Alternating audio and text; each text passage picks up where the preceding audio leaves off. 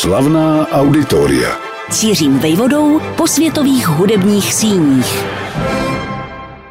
Psal se rok sedmnáct set osmdesát pět, když se svůdník, diplomat, špion, hazardér, literát a především dobrodruh Giacomo Casanova ocitl znovu ve Vídni.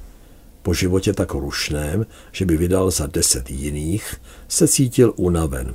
Táhlo mu na šedesát. Z Benátek, kam se předtím vrátil, aby se smířil s inkvizicí poskytováním informací, byl nakonec znovu a už natrvalo vyobcován jako nenapravitelný hříšník. Měl za sebou nesčetné pouti napříč Evropou, od Anglie po Rusko, včetně Francie, Německa nebo Švýcarska. Všude se potkával nejen s lidmi na výsluní, ale spíš příležitostně než pravidelně také s hudbou. Rozhodně mu ale nebyla cizí. Sám přece kdysi v dětství a v mládí hrával na housle, i když, jak se zdá, nevalně, ale měl k muzikantům a k jejich údělu vztah. Navíc jej ovlivnilo, že pocházel z města divadel na čele s ikonou jménem La Fenice, z města Antonia Vivaldiho a dalších skladatelů. Teď, onoho zmíněného roku sedmnáct set osmdesát pět, byl ve Vídni na prahu seznámení s dalším velikánem, jakkoliv tenkrát jej mnozí považovali spíš za podivína či dokonce za klauna. Wolfgang Amadeus Mozart přece spolupracoval s libretistou Da Pontem, dalším benátčanem pozoruhodného osudu, s nímž se Giacomo Casanova znal. Než se ale znovu zblížili, vstoupila do Giacomova osudu jiná známost. Vlastně byly dvě. To první byl benátský vyslanec ve Vídni Sebastian Foscarini, který Casanovu přijal jako svého tajemníka. Svět diplomacie rozhodně nebyl stárnoucímu muži neznámý, naopak se v něm pohyboval rád a jako ryba ve vodě. Zúčastňoval se i pracovních obědů, což mu přineslo nečekanou perspektivu, jak strávit závěr svého života. Do řeči se s ním dal významný šlechtic, Josef Karel Valdštejn, přesněji Valdštejn. Brzy shledali, co je spojuje. Literatura obecně, ale nejvíc ta, která se zabývá magií, okultismem, kabalou. Ostatně oba byli v zednářské loži a tajemné jevy mezi nebem a zemí je přitahovaly. Debata se stočila na slavného středověkého okultistu Heinricha Kornela Agrippu. Jehož dílo bylo v šestnáctém století označeno za kacířské. A zmíněny byly i klíče Šalamounovi, kniha Johana Schneidera, níž učitel zasvěcuje své žáky do umění stát se neviditelným anebo ovládnout myšlení bližních. Mezitím jinde ve Vídni pracoval Mozart na první ze svých tří nejslavnějších oper, Figarově svatbě. Když měla Figarova svatba prvního května sedmnáct set osmdesát šest premiéru, Giacomo Casanova už ve Vídni nebyl. První spontánní Valdštejnovu nabídku, aby se uchýlil na jeho duchcovské panství, ještě nepřijal. Když ale nedlouho poté zemřel jeho vídeňský živitel a ochránce Foscarini, byl Casanova náhle bez práce a bez peněz. A přestože ho viděna knihovnické práce v neznámém koutě Evropy nikterak nelákala, vydal se na cestu do Duchcova. Jak mu asi tehdejší město, vzdálené osm kilometrů západně od proslulých lázní Teplice, na první pohled připadalo, jaký dojem v něm vzbudilo. Příteli v dopise sice napsal, že ve svém věku už mi nezáleží na tom, kde se vyskytuji, protože jedinou vášní, která mi zbyla, je psaní a to mohu koneckonců provozovat kdekoliv.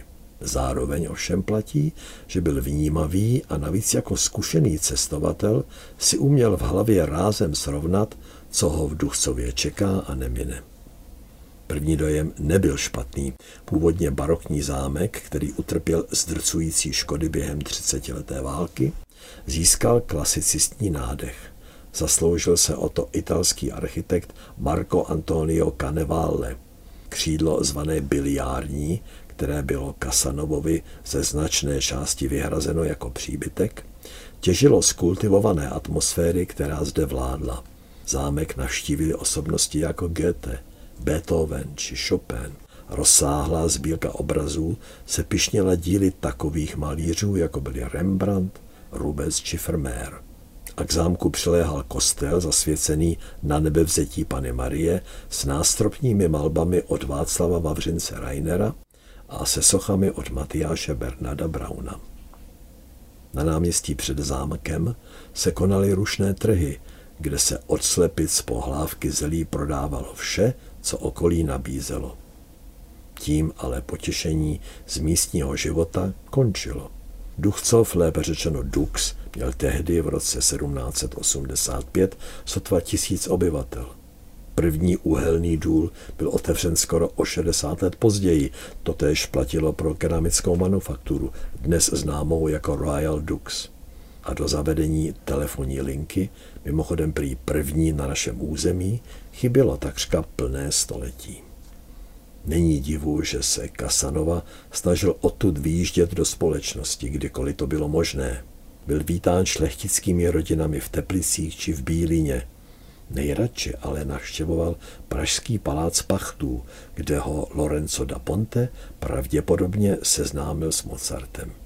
Nikdo z nich ale nemohl tušit, že se Casanova nejspíš bude drobně podílet na libretu k Amadeově veledílu, opeře Don Giovanni, ostatně inspirované jak dobovým kultem Dona Juana, tak životem protřelého Giacoma.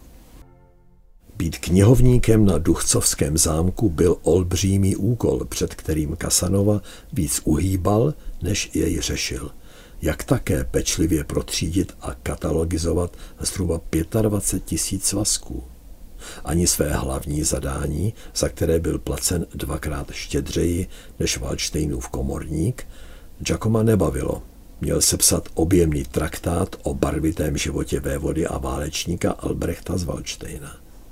Ve skutečnosti trávil bezmála veškerý čas sepisováním vlastních pamětí.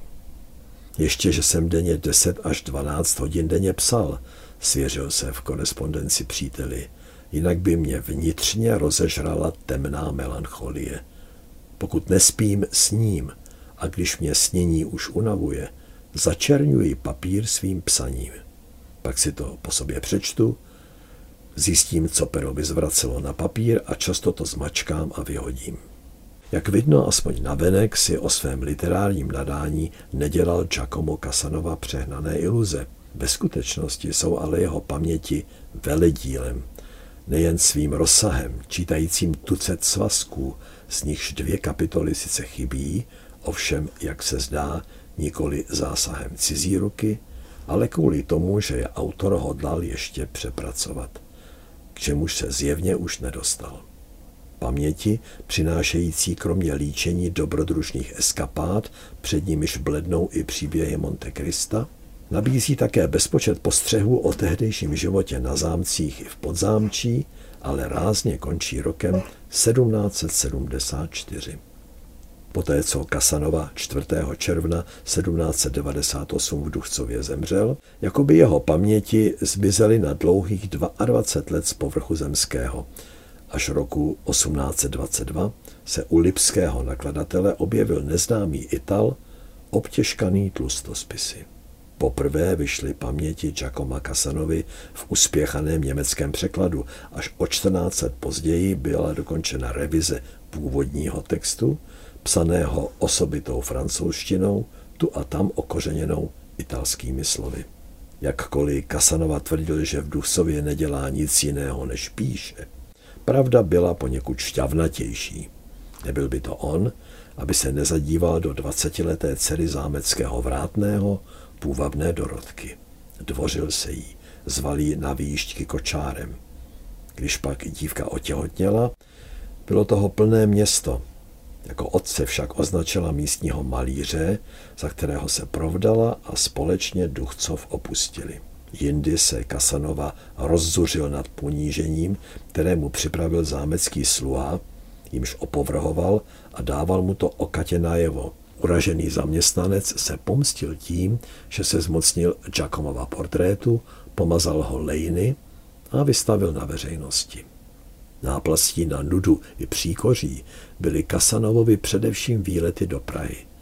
Završil je šestého září sedmnáct set devadesát jedna, když se zúčastnil korunovační mše císaře Leopolda druhého. Českým králem, na které zazněla Mozartova opera La Clemenza di Tito. Vztah Casanovy s Da Pontem, přes něhož vedla cesta k Mozartovi, byl oboustranně dvojznačný. Všichni ho mají rádi za jeho dobré vlastnosti, špatnému odpouštějí. Napsal sice Amadeův libretista, ale později svůj popis zpřesnil. Milý a vděčný, napsal o Giacomovi, ale když se mu někdo znelíbí, je zlý, svárlivý a protivný. Asi nejvíce jejich osudy prolnuly v předvečer pražské premiéry Mozartovy opery Don Giovanni, která se, jak známo, uskutečnila dvacátého devátého října sedmnáct set osmdesát sedm. Zatímco Casanova se na ní vypravil jako divák, Da Ponte musel na poslední chvíli odcestovat do Vídně. A tak se nejspíš stalo, že nevelkou část druhého dějství musel přepsat či přímo dopsat přítomný Giacomo.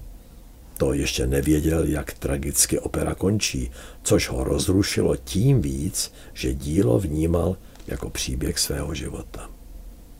I z úroky to mohl Da Pontemu vrátit, když ho libretista později navštívil v Duchcově a mámil z něj dluhy. Casanova se mu sice zdvořile, ale výmluvně vysmál a částku nevrátil, natož aby došlo na skutečné úroky. To už se ovšem jemu samotnému život krátil.